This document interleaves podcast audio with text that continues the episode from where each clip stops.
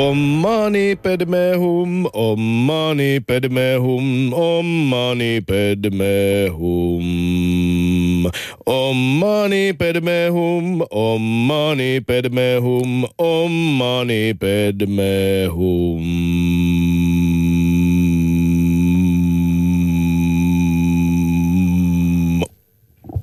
Kuten jo tavaksi näiden kahdeksan lähetyksen aikana on tullut, peli avattiin jälleen kirjallisella sitaatilla, resitoinnilla, jonka teille lausuin jo Lausuin vuoden 2014 mediapersona, viime vuoden seksikkäin mies, vuoden 2009 kesäkolli ja roppakaupalla muita upeita titteleitä omaava fantastinen kollegani Rantalan Riku. Tämä kaikki tarkoittaa sitä, että kuuntelet Doc Ventures-nimistä äh, ääniaaltoa, joka kantautuu täältä Yle Puheen studiosta vastaanottimisen kautta korviisi ja niin siitä sekunnin murto-osissa aivoihisi, jotka koostuvat noin 1,3 kilosta tofun kaltaisesta kudosta. Timmihköä hyytelyä, joka pitää sisällään psykedeliset 100 miljardia hermosolua. Juuri hetki sitten Riku Sammuli Rantalan aivokudosmöykyn palkitsemisjärjestelmä vapautti kyseisen mediapersoonan soluihin minun kehojeni ansiosta aimoannoksen mielihyvää tuottavaa dopamiinia. Mutta myös minä sain shotin samaista välittäjäainetta, sillä myös empatia ja myötätunto vapauttaa sitä ellen sitten ole psykopaatti, joka aivoissa ei kuvantamisten mukaan tapahdu minkäänlaisia myötätuntoa viittaavia muutoksia. No niin, toi, toi äänen sävy viimeisessä lauseessa myös kuulosti, että näin voisi hyvin olla. Totta, sehän lähti jälleen kerran reippahalla tavalla lapikkaasta Tunna Milonov. Aleksiva ja Bombolenat vain minunkin puolestani kaikille teille rakkaat kuulijamme. Nimittäin tämän keskiviikon Doc Ventures-lähetys avattiin Myötätunnon mantralla se lausuttiin tiivetiläisittäin pedmehum ja se toivotti onnellisuutta kaikille maailman eläville olennoille. Ja rakkaat elävät olennot siellä, taajuuksien toisessa päässä, elämän pokerissa häviämässä, märät ja paiseet selvittämässä. Se on kuulkaas nyt niin, että kyseessä on vuoden viimeinen Doc Ventures-lähetys. Takanahan on seitsemän mahtavaa dokkaria ja onneksi edessämme vielä yksi. Näiden seitsemän viikon aikana meillä on ollut ilo ja kunnia saada keskustella huikeiden ajattelijoiden ja alansa kuruttavimpien asiantuntijoiden kanssa kerta toisensa jälkeen. Tämä on ollut jälleen kerran todella opettavainen matka. Toivottavasti meille kaikille ja suurin kiitos kuuluu tietenkin teille, rakkaat yhteisömme jäsenet. Kiitos suora, lämmin, halaava, todellinen kiitos jokaiselle teille kuulijalle, jokaiselle katsojalle. Te olette ollut mukana osallistunut todella aktiivisesti. Ja pankahan tuttuun ja totuttuun tapaan myös tänään se sosiaalistinen yhteistyömedia, kansalaismedia, yhteisömedia lauleskelemaan ja osallistukaa keskusteluun hashtagillä eli hasistöhryllä eli avainsanalla, niin kuin nykyään sanotaan, Docventures, risuaidalla Docventures. Juuri näin Lapikkahasta näyttähän lähtevän myös rantahalalta. Isot niin. todellakin, isot ylä-, ala- ja keskifeset joka ikiselle on ollut ihan mielettömän hienoa nähdä, kuinka paljon keskustelua on ollut ja ennen kaikkea On ollut mahtavaa seurata, kuinka tasokasta teidän keskustelunne on ollut. Kiitos siitä. On jo nyt snaddaristi haikea olo, kun tietää, ettei pääse enää hetkeen tänne hyrisyttelemään kelakonetta ja oppimaan uusia ajatuksia viisailta ihmisiltä.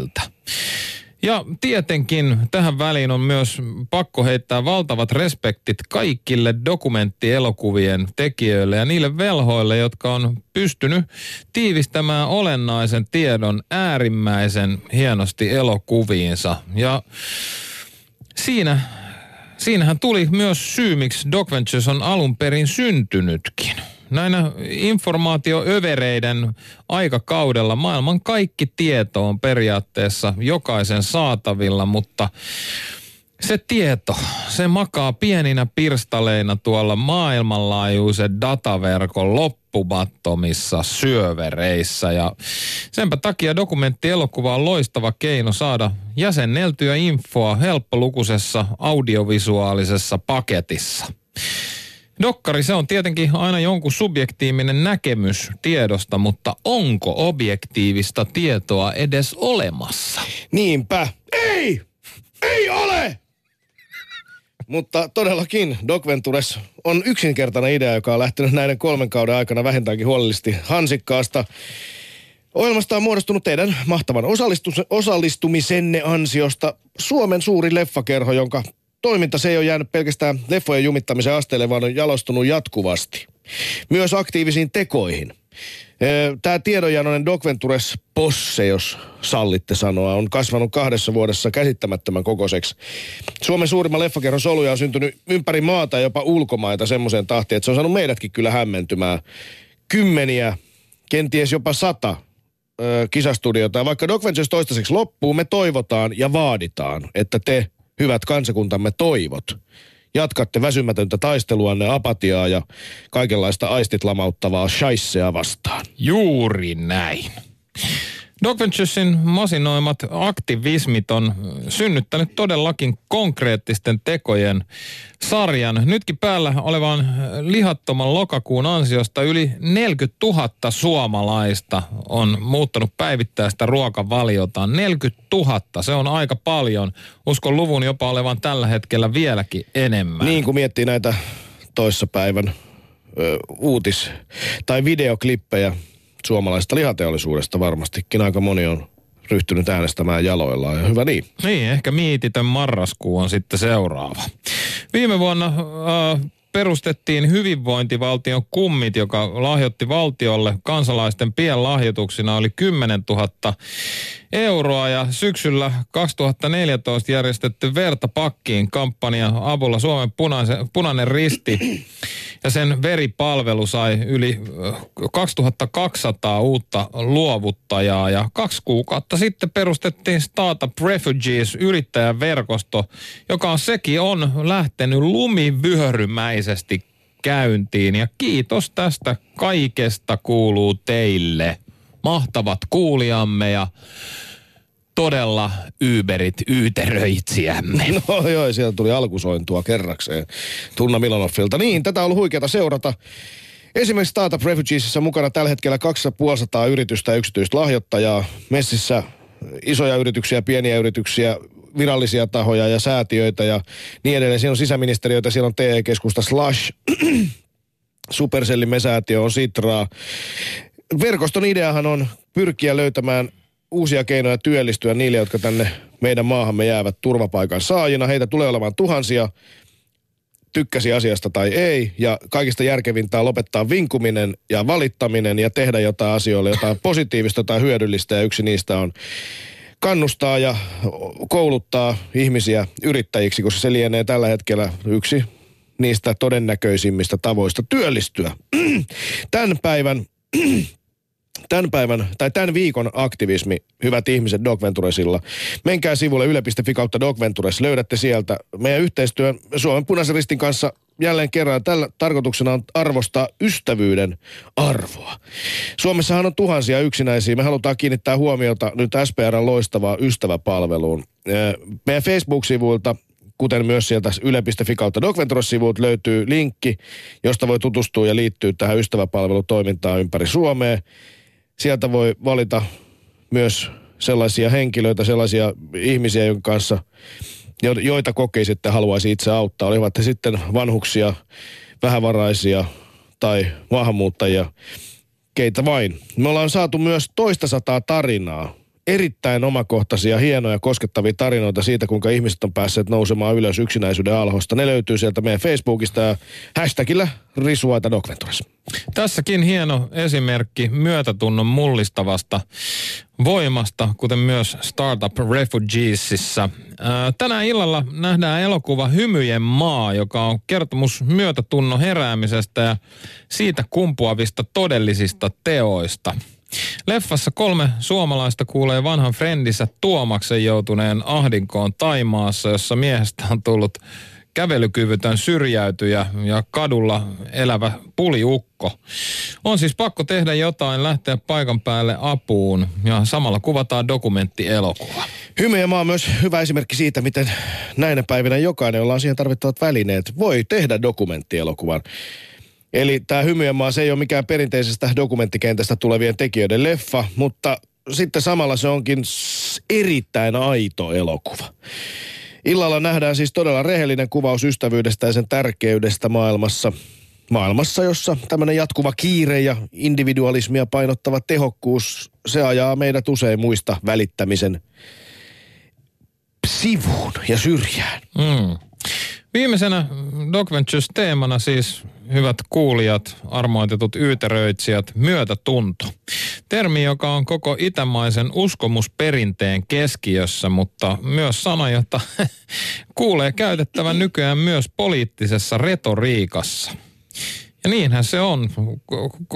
Koskaan ei ole ollut niin helppoa pitää kilpeensä ulkokulta kiiltävänä kuin tässä sosiaalisen median ajassa.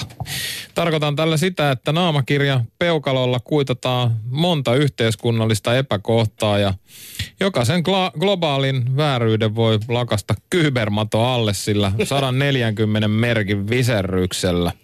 Mutta ilman todellisia tekoja myötätunto, se on vain mainoslause. Niin, niin ja toisaalta koska ennen me olla oltu yhtä tietoisia maailman murheista. Ja kysytäänkin nyt, että kenelle kaikille tätä myötätuntoa enää jaksaa jakaa, kun miljardit elää köyhyydessä ja alistettuina. Niin ja lapsetkin pitäisi viedä tarhaa. Niin, ne pitäisi jaksaa viedä tarhaa ja sitten koko ajan pur- pukkaa uutisfiidistä lisää sitä shaisseja ja murhetta. Hmm. Kyllä myötätuntoa toki, mutta riittääkö sitä kaikille? Näiden omien huolien ja kiireiden keskellä painavan pienen ihmisen voi olla helpompaa vaan sulkea ne silmät ja keskittyä oma elämänsä kuplaan. Aika monet näytti nyt tuolla, jos puhuttiin tuosta toissapäiväisestä vuotaneista kuvamateriaaleista tai salaa kuvatuista kuvamateriaaleista Suomessa lihattuista. Aika monet totesivat, että ei kyllä pysty edes katsoa.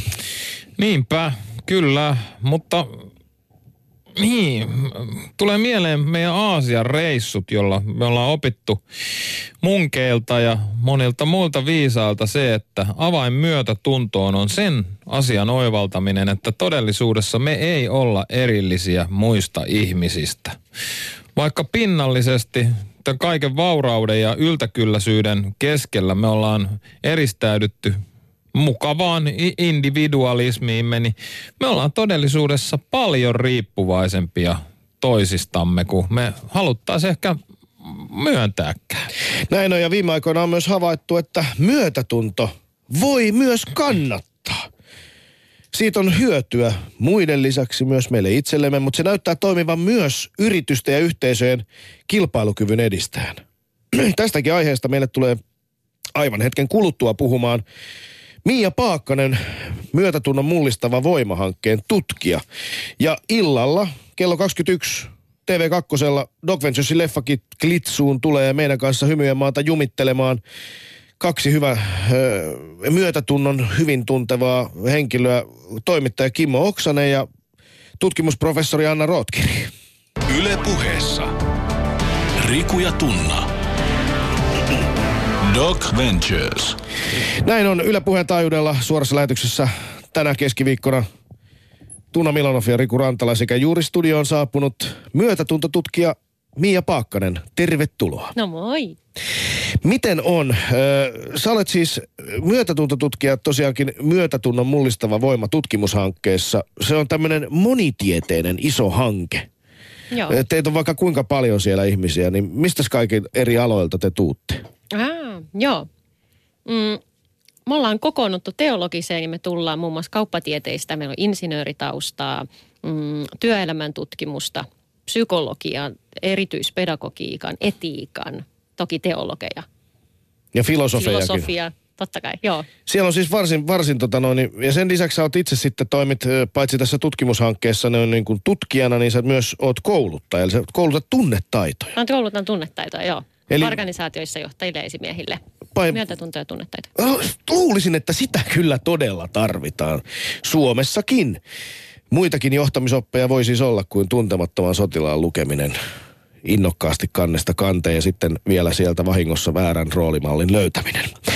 Mutta niin, lähdetään nyt kuitenkin määrittely, määrittelyistä ensin liikkeelle. Mia Paakkanen, mm. mitä tämä myötätunto oikeastaan on? Tulee nyt mieleen tämmöinen niinku kasarimainos, että kuppi teetä ja sympatiaa. Mm. Siinäkö se myötätunto, että mennään vähän ja sitten, joo, okei, no on sulla varmaan vähän vaikea. Sitäkö myötätunto on? Mitä, mitä se oikeastaan niinku on? Öö, joo, mun tekisi mieli heti vastaan, mutta mun täytyy ottaa tuohon teidän fantastiseen spiikkiin, kun sä mainitsit tuosta niin rationaalisuudesta, individualistisuudesta, mikä meillä on. Niin myötätunto on oikeastaan paljon just nimenomaan sitä, että me tajutaan, että me ollaan niin paljon enemmän muut keskeisiä. Niin. Ja synnynnäisesti yhteistyöhalusia kykyisiä. Ja tämä on semmoinen, mikä tulee uutena myös nyt vihdoin ja viimein taloustieteisiin. Eikä tämä uutta, niin kuin sitten taas just Tunna sä sanoit tuossa, että muun muassa vaikka siellä teidän matkoilla, niin näkee ja kuulee ja tiedetään, että me ei olla, mikä pohjautuu just siihen, että me ei olla eristäytyneitä, me ei olla niin kuin yksilöitä. Tai vaikka niin kuin Frank sanoo, suhde, me ollaan suhdeloita. Niin, me ollaan ihmisiä niin. aina suhteessa toisiin ihmisiin, niin kuin Frank Martelakin Joo. hienosti meidän eräässä haastattelussamme sanoi. Joo, niin tämä tuo ehkä siihen ytimeen, että mitä myötätunto on. Se on yksi, siis semmoinen, mitä me tarvitaan koeta, ko- kokeaksemme sosiaalista yhteyttä, joka voidaan taas sitten puolestaan sanoa, että on meidän oikeastaan päämäärä ihmisolentona elämässä. Elämän jatkaminen sosiaalisen yhteydet. Se on se, mitä vauva heti hakee synnyttyä. Mutta toki se on myötätunto niin kuin hyvin arkista. Se on sitä, että sä et siinä, sä et ole mulle ilmaa. Se on käytännössä sitä. Ja myös niin kuin kärsimyksessä ja ilossa myötäelämistä. Niin lapsihan on riippuvainen myötätunnosta, vanhempiensa myötätunnosta.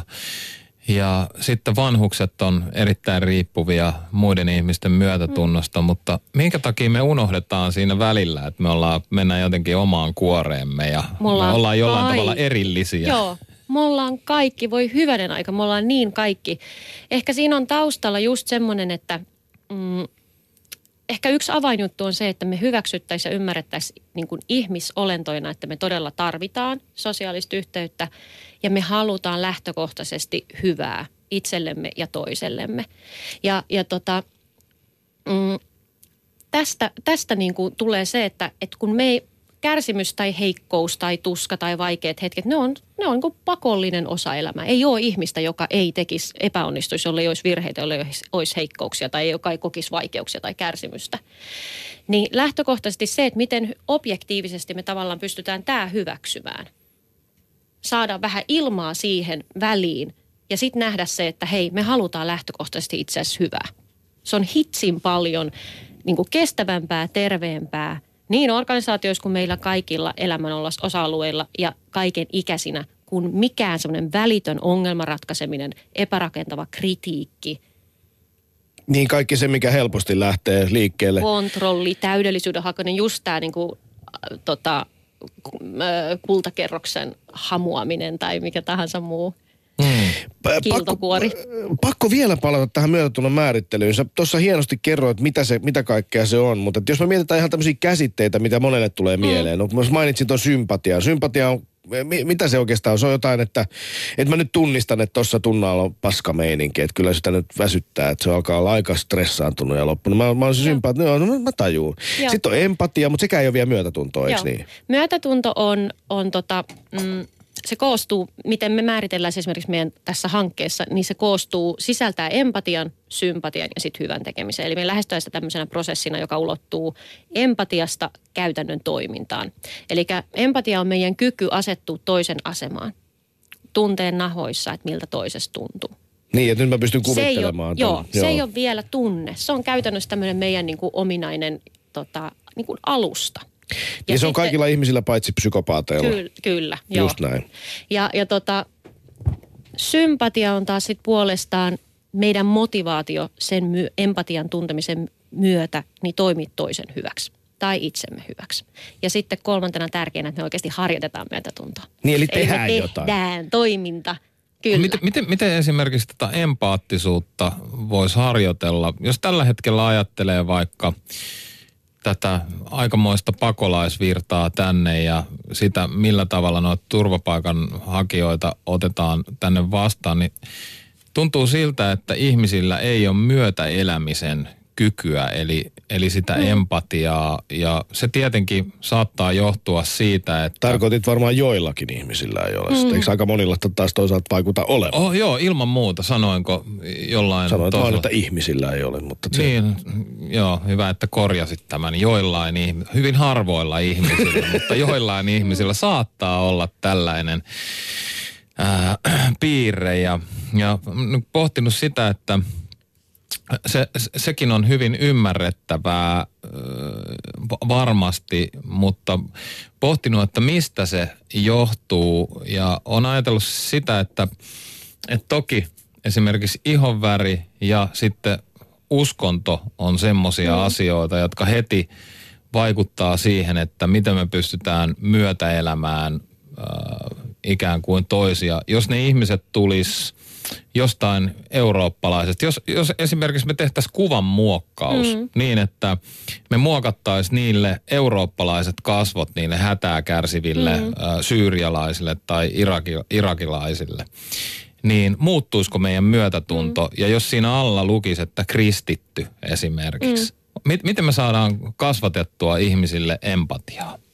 No, tota, no sä sanoit siitä aika, aika hyvin juuri tota, ää, että tuohon kysymykseen voisi vastata niin kuin siitä, että mikä estää meitä tuntemasta. Ja se on oikeastaan, niin kuin, jos me ajatellaan jo pientä lasta, niin me, meillä on vaikka kouluissa koulukiusaamista, mikä on myös yksi iso kysymys, niin on oikeastaan luontaista meille lapsillekin kiusata jonka, ihmistä, jonka hän kokee, tai toista lasta, jonka kokee erilaiseksi. Se on aika hurja juttu. Mä olin aika järkyttynyt itse, kun mä opin tämän. Miksi se on luontaista? Sen takia, just sen takia, että me, jos me koetaan erilaiseksi.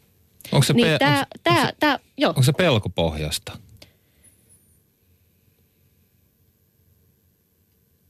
No hyvä, hyvin asetettu kysymys. Se on varmaan, varmaan se on pelkopohjasta. Eli se niin kuin tavallaan uhkaa sitä, että koetaanko me tunneyhteyttä, koetaanko me sitä sosiaalista yhteyttä.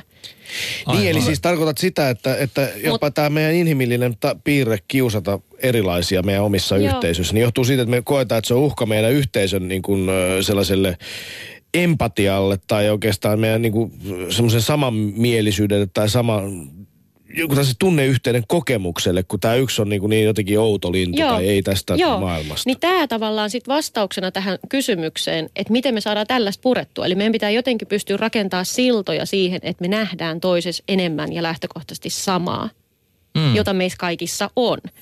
Ja mitä voisi just vaikka, no, siis toi on ihan niin kuin hurja juttu tavallaan niin kuin kuva, kuvamuokkauskeino, mm. mutta yhtä lailla vaikka sitten siellä koulukiusaamisen parissa, niin se on aikuisten velvollisuus silloin ottaa vaikka tähän näin kainaloon molemmat ja osoittaa, että hei, tämä on ok, tämä on samanlainen. Vaikka tekisi mieli ottaa niin kyllä, tekisi, tekisi, tekisi niin mieli ottaa kyllä muutamia tahoja niin kuin mole, mole, mole, monenlaisista eri leireistä tuohon kainaloon. Ehkä vähän se aika tiukkaankin niskalenkkiin ja sitten pistää se oikein hieroon niiden niin. toistensa kasvoihin se tosiasia, että niin. hei, mikä tässä nyt on ongelma. Sitten tota, toinen, mikä tulee heti mieleen, niin on siis ylipäänsä se, että me altistutaan. Jollain tavalla altistutaan itse kokemaan se omakohtaisesti niin, toisen kärsimys myös. ja se, että toinen on samanlainen. Niin, mu- Et, must, niin, musta tuntuu, että esimerkiksi reissaaminen on erittäin hyvää lääkettä siihen, että oikeasti todella ymmärtää sen, että me ollaan kaikki Joo. hyvin samanlaisia, kun sinne pinnan alle päästään. Ainakin meille se on ollut hyvin silmiä avaava Joo. kokemus. Just näin, mä voin uskoa, Joo. Joo, tuossa just tänään keskustelin erään, erään henkilön kanssa, joka oli viettänyt Suomen edellisen suuren laman, 90-luvun alun laman ulkomailla. Hän oli sitä ennen reissannut paljon tuolla pitkin Aasiaa. Silloin kovin moni suomalainen reppusais vielä lähtenyt pitkin, pitkin lattareita. Ja sitten päätyi pääty loppuksi Ruotsiin, jossa hän sitten työskenteli ihan, ihan työläistöissä vuosikaudet, kymmenkunta vuotta. Ja muutti sitten Suomeen 96. Sanoi mulle, että se oli se oli kulttuurishokki muuttaa mm. takaisin, että tota, et, et täällä oli niin toisella tavalla suhtauduttiin erilaisuuteen. Ja sehän ei tarkoittanut pelkästään tämmöistä piilevää rasismia, mutta että myös sellaista ylipäänsä sellaista niin kuin merkittävää skeptisyyttä. Hän koki sen varsin raskaana. Mm. Kuitenkaan hän ei ollut mikään tämmöinen perinteisessä mielessä niin kuin, äh, maailman halaaja tai, tai tota tämmöinen äh, niin kuin koulutetun suvaitsevaiston edustaja, vähän ihan tavallisissa töissä ollut henkilö, mutta hän koki sen merkittävän Joo. Ihmeellisenä ja erilaisena. Ja tämä onkin mielenkiintoista, että mikä se meillä sitten se historiallinen tausta kenties on. Tämä on toki ollut paljon mm. köyhempi maa kuin Ruotsi. Meillä on ollut, ei ollut rauhan aikaa nautittavana montaa sataa vuotta. Siellä on ehkä siis altistuttu myös kaikenlaisille erilaisuudelle ehkä niin paljon pitempään kuin täällä. Niin, Tämäkö- on tämäkö on syy, Paakkonen? altavastaajana. Että, Mm. Niin. Mutta tota, siis, mutta tämä myötätunnon kohottava voima, mullistava voima, niin kuin te siinä tutkimushankkeessa sanotte. Teitä on siinä usea, useasta eri tieteenalalta ihmisiä mukana. Teidän tarkoitus on siis jollain tavoin tehdä täysin uudella tavalla selväksi, että miten suomalaisen taloudenkin menestys mm. voisi liittyä myötätuntoon. Mm. No tämähän tuntuu nyt ihan hurjalta. Mm. Mistä tässä nyt oikein on niin kuin kysymys? Mm, no ihanasti pedattu, että mul, m, niin kuin se on mullistava voima todellakin, mutta että se, sen mä sanoisin, että oikeastaan, totuushan on se, että, että niin kuin oikeastaan tunnot sanoit introssakin, niin uskonnoissa filosofioissa, niin kyllähän me ollaan puhuttu myötätunnon tärkeydestä ja relevanttiudesta, su- suoraan sanoen välttämättömyydestä jo niin kuin iät ja ajat. Niin, Et se muistaakseni se sinänsä on. on niin kuin uusi juttu, mutta hitto vie se on uusi juttu niin kuin si- sillä tavalla, että me puhutaan siitä, että me tuodaan se organisaatioihin. Se, että me tuodaan se niin kuin tavallaan roh, että me uskalletaan, meillä on lupa ja meillä on vastuu. Sekä niin kuin rakenteina että sit yksilöinä ja johtajina monella eri tasolla. Mutta sen on huomattu siis parantavan jopa tuottavuutta. Mutta joo, kyllä tästä, tästä tota, se on, siis joo, paljon on tutkimustulosta, jota, jota niin kuin, ää, miten se vaikuttaa meidän monen, monella tavalla niin kuin tuottavuuteen, työntekemiseen ja, ja, ja suoriutumiseen ja sitten hyvinvointiin. Ja, ja monia näitä, tämän, näiden alla monia eri mittareita niin mitataan. Eli varsin runsaasti oikeasti. positiivisia juttuja, mitä voisi ajatella, että Suomi kaipaisi nyt, kun mm. kaikki on muuttumassa. Me ollaan siis mm. suurten mullistusten keskellä noin muutenkin. Väestöt liikkuu, ö, talous ei kasva, todennäköisesti se ei kasva pitkää aikaa. Ja ollaan edessä, edessä on pitkä lama. Työpaikat muuttuu. Miten, mm. miten meidän työpaikat muuttuu seuraavan kymmenen vuoden aikana? No, Mia Paakkanen, sä oot näitä, näistä teidän tutkimushankkeessa on siihenkin, sitäkin mietitty, eikö on. näin? No esimerkiksi just tämä erilaisuus. Meillä tulee ihan hirmuiset paineet entistä enemmän tehdä yhteistyötä ja erilaisuuden kanssa. Ja, ja, ja tota, mm, tarvitaan en- entistä enemmän hyvää kanssakäymistä, vuorovaikutustaitoja ja tarvitaan luovuutta, kun me tullaan tietopalvelualoille. Eli siis meillä tulee tietotyötä, asiantuntijatyötä ja sitten palveluammatteja. Sitten, eli tämä vanha, meidän vanha yhteiskunta on kuitenkin perustunut siihen, että ihmiset on pitkälti tuottaneet jotain tavaroita teollisuudessa. Se on ollut Suomen voima, se on ollut meidän vauraus. Mutta nyt tämä ei tule enää jatkumaan. Ne duunipaikat, mitkä nyt siltä alalta, niiltä aloilta on lähtenyt ja lähtee vielä jatkossakin, mm. niin, niin ne ei tule valitettavasti mm. ilmeisesti palaamaan takaisin. Mm. Ja sitten se on Ja kans... näissä hommissa, Joo. siis t- tietotyössä, asiantuntijatyössä, palveluhommissa, niin tarvitaan myötätuntotaitoa enemmän kuin, enemmän kuin Niin. siinä, että on rakentamassa jotakin. Myötätun, joo, kyllä, kun se on meidän kaiken kanssakäymisen luottamuksen perusta ja pohja, myötätunto. Niin kyllä sitä tarvitaan näissä nimenomaan, kun me tarvitaan ihmisen luovia resursseja. Mutta sitten jos me ajatellaan ihan niin pitkälle, että meillä tulee robotit meidän työkavereiksi, niin mitä jää ihmisille, mitä todennäköisimmin, niin meitä entistä enemmän oikeastaan tarvitaan silloin hahmottaa kokonaisuuksia, tekee päätöksiä, luovuutta, meidän ideointia. Ja mihin tämä perustuu, niin on oikeastaan meidän paljoltikin meidän tunteet se meidän kanssakäymisen taito. Eli silloin se korostuu entistä enemmän. Niin, mielenkiintoista. No, minkälainen tilanne tuolla nyt suomalaisissa työpaikoilla on tämän myötätunnon kanssa? Ö, Olen itse tehnyt pienestä pitäen työläisen töitä hyvinkin paljon koulun ohella. Oikeastaan voi sanoa, että melkeinpä saman verran, kun kävin koulua, niin yhtä monta tuntia tein hommia. Ja tota, mun kokemus kyllä, mikä ehdin saada palvelualalta kaupasta ja sitten toisaalta voi sanoa, että niin kuin kuljetus- tai teollisuuden alalta ahtaajana satamassa, niin ei kyllä mitään hirveän mairittelevaa kuvaa mulle ole syntynyt suomalaisista työorganisaatioista ja niiden esimiestaidoista ja niin edelleen. Että kyllä, jos täytyy sanoa, että, että paljon ainakin mun mielestä on tekemistä. Miltä se tutkijoille niin, näyttää? Niin, no siis paljon on tekemistä. Se on ihan hyvin sanottu, että et, et siis, et periaatteessa kyllähän me tehdään paljon yhteistyötä, paljon myötätuntoa on. Et ei sitä, niin kuin, et sit, mutta että hirmuisen paljon varaa on parantaa ja lisätä.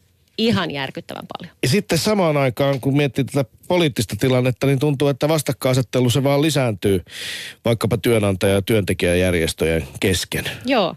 No si, siinä on niin kuin se, että, että se, on, se on hyvä, että keskustellaan, mutta sen voisi tehdä rakentavalla tavalla. Niin, niin tämä oli tilaa tutkijalta, antaen. Kyllä. tutkijalta mielenkiintoinen äh, havainto tähän, tähän tilanteeseen. Olen itsekin miettinyt samaa, että siellä, siellä ei kyllä taida ole, olla, tuntuu, että poterot vaan syvenee ja, ja tota, tuntuu, että nyt on jonkinlainen hetki, kun tämmöinen muutos tapahtuu, niin myös kenties suunnitellaan isompiakin hyökkäyksiä. Niin, niin just, joo. Jos mennään, Et- sy- no. niin, jatka joo. vaan. Ei kun, ei kun, j- joo. Jos mennään sy- syvemmälle vielä tuohon epäitsekkyyteen, tietyllä tavalla myötätuntoon, niin ää, e- eikö ole tietyllä tavalla niin kuin mm, myös itsekkäältä kannalta järkevää olla epäitsekäs? Eli silloin kun sä oot epäitsekäs muita ihmisiä kohtaan, niin sä varmistat, että tulevaisuudessa jos sä joudut pulaan, niin myös toiset auttaa sua, koska sä oot aikaisemmin ollut heille epäitsekäs. Eli kannattaa olla epäitsekäs itsekkäistä syistä.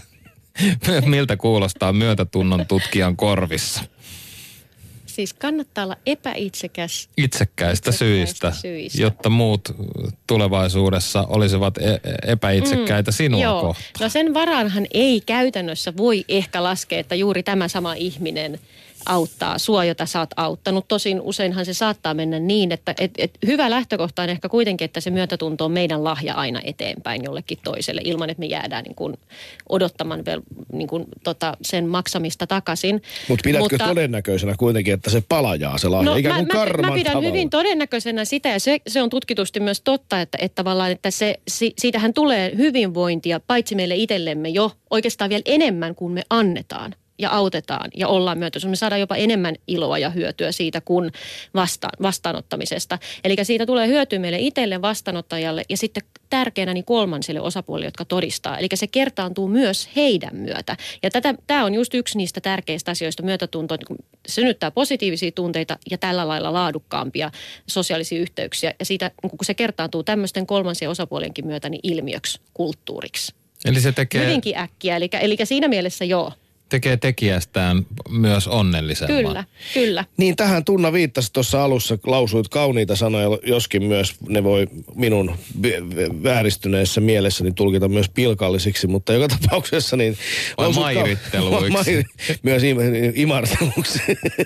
mutta tota noin niin, niin äh, mutta siis äh, mainitsit siinä, että, että se tämä, nämä kauniin sanojen sanominen välittömästi irroitti välittäjäaineita minun aivoissa, mutta myös omissa aivoissasi, kun äh, sä kehuit toista, eli olit mm. myötätuntoinen. Tämä on mun mielestä mielenkiintoista. Meillä tämä Mia Paakkanen, myötätunnon tutkija, mä tota, tehtiin keväällä semmoinen hanke, kun meillä oli tuttuja Nepalissa, ja Nepalissa oli tämä toukokuussa, vai oliko se huhtikuun lopulla, niin iso maanjäristys, ja siltä Tunna, Tunna rupesi saman tien toimistolla puuhaamaan, että nyt pitää tehdä jotain. Ja mm. ruvettiin tekemään jotain, ja yhtäkkiä siihen lähti mukaan tuhansia ihmisiä. Meillä oli avustushanke, joka keräsi ihmisiltä vanhoja makuupusseja, telttoja ja kaikenlaista sellaista, millä pystyi majoittumaan ja päästä sen pahimman monsunen ohi, ohi. Niin siitä tuli ihan äh, täysin hämmästyttävä ilmiö, jossa sitten loppujen lopuksi saatiin onneksi kuitenkin apu perille, että se tuntui jossain vaiheessa aika vaikealta hallita, mutta että siinä huomasi just tämän, että ihmiset varmasti, kun ne todisti, että joku ystävä tekee Joo. jotain, niin he itsekin kokivat siinä ja ihmiset antoi todella paljon positiivista palautetta Joo. siitä, että se oli ollut Ihana esimerkki. Joo, että tämä on mun mielestä mielenkiintoinen, mielenkiintoinen, mutta toki ehkä sitten siinä voidaan kokea, että myötätunto nepalilaisia kohtaan on Mm. ehkä helpompaa kuin jotain toisia kohtaan. Että he, he olivat siellä tämmöisen täysin epäreilun ja yllättävän luonnonilmiön kohteena. Mm. Nepalilaisia ei välttämättä Suomessa hirveän hyvin tunneta, mutta heihin ei myöskään liitetä tämmöisiä negatiivisia asioita ehkä maailman uutisissa, niin kuin mm. joihinkin muihin kulttuureihin saatetaan liittää ja niin edelleen. Eli mm. tässä on varmaan paljon tällaisiakin tekijöitä, mitkä sitten helpottaa tavallaan sen myötätunnon tuntemista. On, on, joo. Kyllä. Kyllä toi on yksi rajoite se, että, että aina kun me annetaan myötätuntoa, niin siinä on se kysymys, että ollaanko me valmiita kohtaamaan tämän ja olemaan tavallaan läsnä rinnalla tämän toisen kivussa ja kärsimyksessä. Tota, teillä on tutkimushankkeessa mukana tämmöinen myötätuntomittari ja myötätuntotyökalupakki. Mm. Miten ne nyt sitten toimii? Eli miten te käytännössä nyt opetatte vaikka siellä työpaikoilla? Että mennään sinne, kuvitellaan, että mä olisin siellä satamassa ahtaamassa, jos oikein vittumainen pomo siellä ja, mm. ja tota noin, niin oikein semmoinen, joka ei oikein kommunikoi ollenkaan ja, ja tota, tulee jostain ihan todella vanhasta maailmasta. Ja tahti on kiihtynyt, niin kuin mä oon kuullut sen tapahtuneen tässä viime vuosina. viime vuosina, että tahti on kiihtynyt todella kovasti. Siellä painetaan erittäin kovaa sykkiä. Varmaan kiinnostaisi kuulla, että onko työturvallisuuskin mm. uhattuna, mutta joka tapauksessa niin, niin tota, miten te nyt käytännössä sitä aloitatte siellä sitä myötätuntoa kouluttamaan? Hyvä. Mä vastaan tuohon ja sitten niihin mittareihin. Eli tota, mm, se, miten, miten mä koulutan siellä, niin mm, mulla on erilaisia, meillä on erilaisia niin kuin yrityksiä, jotka varmaan kyllä ihan voisi tässä mainitakin, mainitakin mutta tota, mm, meillä on muun muassa siis Maikkaria ja Nordea ja Lähitapiolaa ja Espoon kaupunkia, kansallisgalleria. Tämän, niin kuin hyvin erilaisia ja meillä on aina, mulla on aina 20 tunnin mittainen iso koulutuspaketti noin 15 hengen esimiehestä tai johtajaporukalle. Ja, ja tota, siinä on tavoitteena ennen kaikkea kun synnyttää positiivisuutta, myötätuntoa ja vahvistaa sosiaalisia kontakteja. Just. Ja, ja tota, se, mitä me konkreettisesti esimerkiksi, niin mitä, mitä mä toivon, että siitä synnyttää, niin on ymmärrys ja tietoisuus myötätunnon myönteisten tunteiden tär- tietoisen myönteisyyden tärkeydestä, uskoo omiin kykyihin, hirveästi konkreettisia työkaluja ja sitten konkreettisesti enemmän tekemistä ja harjoittamista. Ja, ja tota, mm, koulutus tosiaan, kun se on aika tämmöinen intensiivinen pitkä sessio, niin me käydään siellä paljon asiaa läpi. Joo. Eli meillä on kolmen erila- kolmea erilaista interventiota. Yksi on nimenomaan näitä tunnetaitoja, myötätuntotaitoja. Ja niitä on siis suuri osa. Siis Joo. sanotaan 95 prosenttia. Ja sitten meillä on yksi luonteenvahvuusinterventio ja yksi itse nimenomaan, mikä keskittyy juuri itsemyötätuntoon. Ja tota, mutta että näistä esimerkiksi näistä tunnetaitokoulutuksista, niin me käsitellään siis ö, ylipäänsä tunteiden tiedostamista ja myötätunnon tietoisuuden, niin tie, ymmärryksen tärkeyttä. Mitä meidän tunteiden taustalla vaikuttavat voimat on. Miten me oikeasti konkreettisesti käsitellään, kohdataan negatiiviset tilanteet ja tunteet työelämässä. Ja samalla miten me vahvistetaan, lisätään positiivisia tunteita, konkreettiset työkalut ja systemaattista tämmöistä tunneilmaston johtamista. Jos mä mietin sitä omaa kokemusta vaikka siellä satamassa, niin voisin kuvitella, että tähän puhumattomuuteen, vähäiseen kommunikaatioon, ärjähtelyyn, karjahteluun ja semmoiseen niin kuin epämääräiseen kiinnostumattomuuteen, mitä siellä esimiestasolla usein näki, niin mä luulen, että se liittyy myös siihen, siihen että, tota, että tota, se on ollut vähän hurjakin työpaikka, sillä on hurjaakin porukkaa ollut duunissa ja porukka on ihan oman jotenkin mukavuutensa tai ehkä vähän pelännytkin, niin on sitten eristäytyy esimiehet. Mm. Tämä on varmaan aika yleistä. Onko mm. tämmöinen yleistä, että eristäydytään tavallaan, että saadaan, itse, suojataan itsensä Toi on yksi- etäytymällä työntekijöistä. Kyllä. Toi on yksi tota, hirmuisen suuri anti, mitä tie, nyt saa palautteena ja kuulee ja näkee ja aisti ja kokee niin kuin heti itsekin, että, että tota, et se vapautuminen, se lupa, se ilo pelkästään jo siitä, että ei hitto, että me saadaan puhua näistä asioista. Me saadaan sanotettua meidän kaikkia näitä ajatuksia ja kokemuksia, varsinkin sitten kun on semmoisissa, missä on isoja yyteitä vaikka meneillään. Niin se on ihan hirmuisen antoisaa, tärkeää. Ja oikeastaan kun me uskalletaan, meillä on rohkeus katsoa silmästä silmään, niin se ei ole ollenkaan ristiriidassa meidän työn tavoitteiden saavuttamisessa, meidän työn suoriutumisessa, teho, tehokkuudessa päinvastoin. Et niin kauan kuin me tavallaan just sitä kuorta siihen tota, ja piilotellaan ja eristäydytään, niin se oikeastaan vaan hankaloittaa. Tänään siis Doc Venturesissa teemana myötätunto. Yle puheessa. Riku ja Tunna. Doc Ventures. Studiossa Milanov ja Rantala sekä tietenkin myötätuntotutkija Mia Paakkanen myötätunnon mullistava voima, voima tutkija, tutkimushankkeesta. Ollaan puhuttu siitä, miten, miten myötätunto voi olla hyödyllinen paitsi yksilölle myös koko yhteisölle, jopa työpaikoille. Jopa yksi sellainen avaintekijä, jolla voitaisiin saada Suomi nousuun ja Suomessa, Suomessa ihan uudenlaista tuulta purjeisiin näissä tulevaisuuden haasteissa, kun työpaikat muuttuvat ja talous muuttuu. Öö, Mia Paakkanen, öö, onko näin, että meillä on tässä jonkinlainen hyödyntämätön potentiaali? Me ollaan vähän skeptisiä myös siitä, että minkälaisia me suomalaiset ollaan, niin, tota, niin, niin onko tässä potentiaali, onko jossain muualla osattu esimerkiksi potentiaali hyödyntää paremmin kuin täällä meillä? Onko muualla edistytty myötätunnon asioissa tällä tavalla kuin te, te sen teette?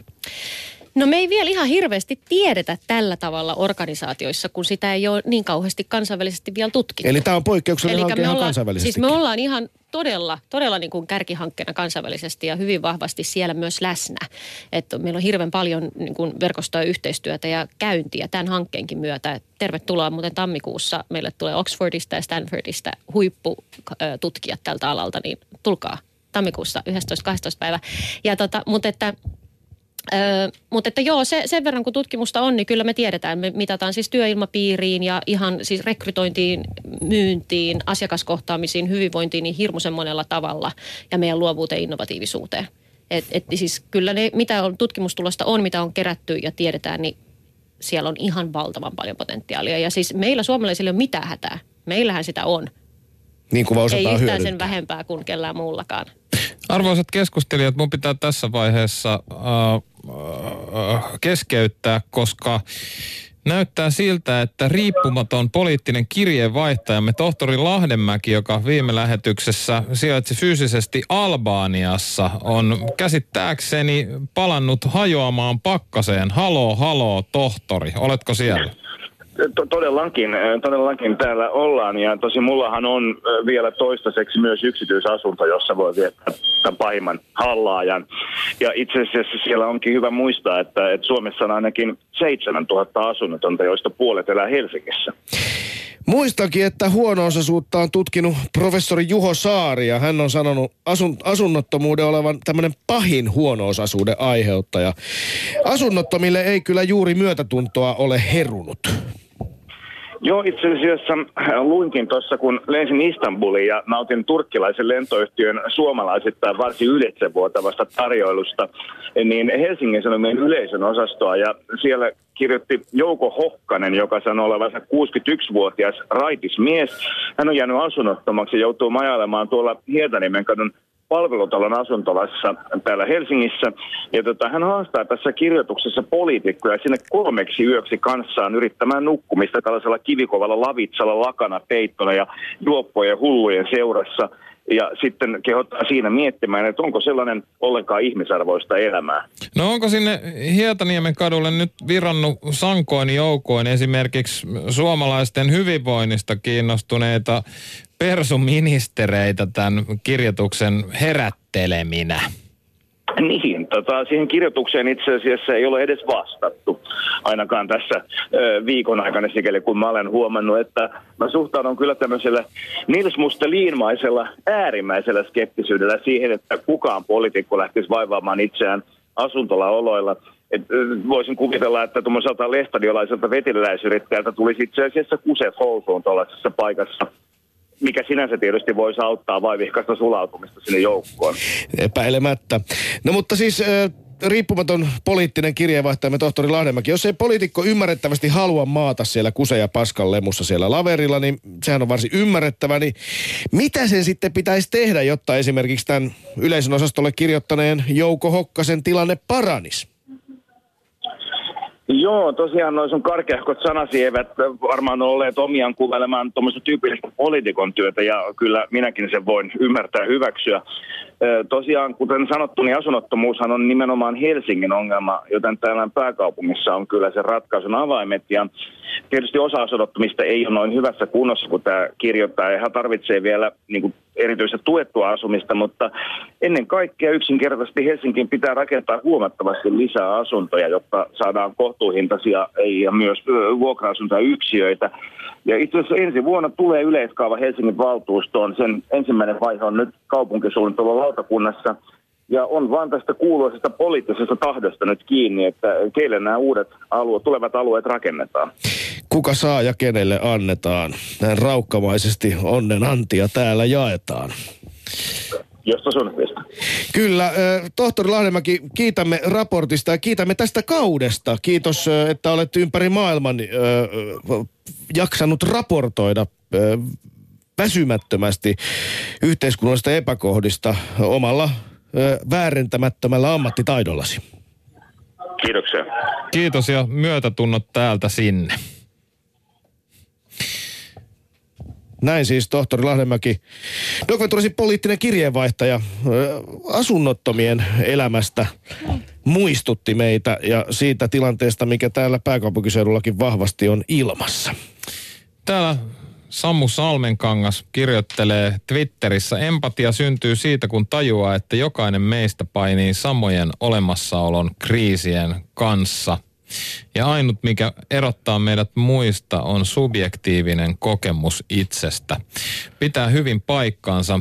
Kyllä. Mä, mä oon tota, buddalaisessa äh, meditaatiossa äh, tehnyt tämmöistä myötätunnon meditaatiota ja se menee niin, että ensiksi myötätuntoa kasvatetaan itseään kohtaan ja sen jälkeen ajatellaan jotain hyvää ystävää ja sen jälkeen neutraalia ihmistä ja sen jälkeen jotain vihamiestä tai vaikeata ihmistä ja se viimeinen kohta on tietenkin kaikista vaikein. On, on, on helppoa antaa myötätuntoa niille ihmisille, joista diggailee, mutta todella vaikeaa antaa myötätuntoa semmoisille ihmisille, joista ei, ei pidä ja, ja se onkin se harjoituksen yksi hienoimpia puolia. Se nimi on Mettabavana harjoitus. Ja Dalai Lama on sanonut, että ilman vihamiehiä et pystyisi harjoittamaan kokonaisvaltaista myötätuntoa. Vihollinen on opettajasi, gurusi, koska he ovat epäitsekkyyden parhaita opettajia. Ilman heitä myötätuntomme jäisi pinnalliseksi. Hmm. Pinnallinen, pinnallinen myötätunto. Onko, onko kaikki empatia myötätuntoa? Mitä sanoo myötätunnon tutkija tähän? Onko kaikki empatia myötätuntoa? Toi, niin toi, toi kysymyksen asettelu silloin, No niin. jos ei empatia ole vielä, No, vielä onko, sama onko, kuin onko myötätunto, kaikki mutta, myötätunto mutta, myötätuntoa? niin, onko myötätuntoa ja myötätuntoa? Mm. No jos se on aitoa myötätuntoa, niin kuin aitoa tavallaan toiselle, toiselle hyvää haluamista. Sitten Mm. se on myötätuntoa, mutta että jos, jos on jotenkin päälle liimattua myötätuntoa tai, tai jotenkin ketuttavaa tai että niin kuin vähättelee tai että lähtee heti kertoa omasta itsestään vertaamaan tai muuta, niin kyll- kyllähän me semmoinen aistitaan. Niin. Kyllä se resonoi, ei, ei, ei, Niin, ei sellainen. Mutta kyllä aidon myötätunto, niin kyllä se on aitoa, kyllä se on myötätunto. Niin, koska tässä, tässä harjoituksessa ei saa muun muassa, tai ei ka, eh, sanotaan, että ei kannata ajatella niitä ihmisiä, joita rakastaa, koska se on selkeää, että heitä kohtaan tuntee myötätuntoa, mutta sitten semmoisia ihmisiä kohtaan, joita ei välttämättä rakasta, mutta jotka on silleen tärkeitä, niin niistä aloitetaan ja niihin lopetetaan, joita vihataan. Erittäin mielenkiintoinen tapa lähestyä tätä asiaa. Tulee mieleen tästä, kun kysyt Tunna, että onko kaikki, että, että onko osa myötätunnosta pinnallista, niin mulle tulee mieleen tässä tämä ihan tämä myötätunnon määrittely, mistä me lähdettiin liikkeelle. Tutkija Mia Paakkanen, mitä tätä kommentoit? Öö, Facebook tykkäys, peukku mm. ylöspäin. Sehän on usein, että siellä jaetaan tämmöisiä vaikkapa sitten, että olenpa huolissani tästä asiasta. Kyllä meidän pitäisi tästäkin olla huolissamme. Tämmöisiä vaikka maailmalta ikäviä uutisia tai jostain ilmiöstä kertovia juttuja, kuvia, meemejä, tilastoja ja niin edelleen. Mutta sehän ei tavallaan johda vielä mihinkään. Eli siinä ei olekaan ehkä aitoa myötätuntoa vielä läsnä, koska siinä ei ole mitään aktiivista tekoa. Vaikka tavallaan okei, okay, se on aktiivinen teko, että sä klikkaat ja jaat sen muille, mutta onko se riittävää? Sen takia mä haluaisin sanoa, että tämä meidän, vaikkakin tämänkin viikon aktivismi, jossa ihmiset aidosti tekevät jotain. Me ollaan pyritty nimenomaan tähän puuttumaan, että sitten tulisi joku oikea tekokin. Siksi on Startup Refugiesit ja lihattomat lokakuut ja vertapakki ja nyt sitten tämä ystäväpalvelun, SPR-ystäväpalvelun edistäminen. Helvetin pitkä alustus, Mia Paakkanen, näin ei saisi tehdä, mutta nyt mä kuitenkin tein. Ö, pitääkö muistaa tämä toiminta, eli se aito tekeminen, mutta ilman sitä ei ole oikeasti myötätuntoinen. Heitetäänkö sitä roskikseen kaikki muu, jos ei ole tehnyt sitä viimeistä, eli huolehtinut, että jotain tekeekin? No, mm, no siis... Äh,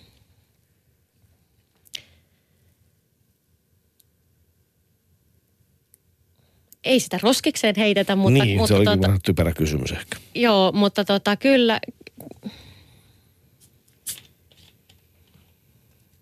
Kyllä se niin kuin lähtökohtaisesti on sitä, että sä, sä haluat lievittää sen toisen kärsimystä. Sä jollain tavalla teet, niin kuin toimit toisen kärsimyksen lievittämiseksi.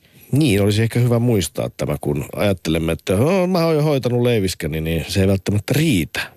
Se, että tuntee jotain, jos ei mitään tee. Niin, Joo. mullakin, mullakin henkilökohtaisesti kolkuttelee joka päivä mielessä se, että mä en esimerkiksi vieraille mun erittäin vanhojen isovanhempieni luona. Mä kyllä toitotan myötätunnosta jatkuvasti ja, ja lueskelen siitä buddalaisista teksteistä, mutta sitten lopulta äh, ja ajattelen myötätuntoisesti isovanhempiani, mutta en käy siellä tarpeeksi usein.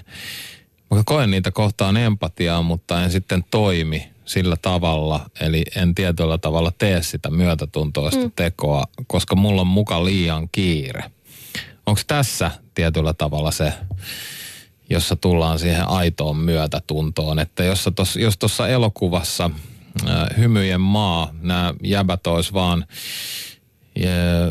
jäänyt tänne Suomeen ja tuntenut myötätuntoa häntä kohtaan, mutta ei oikeasti lähtenyt hakemaan sitä sieltä tänne takaisin, niin, niin siinäkö menee tietyllä tavalla myötätuntoisen teon raja?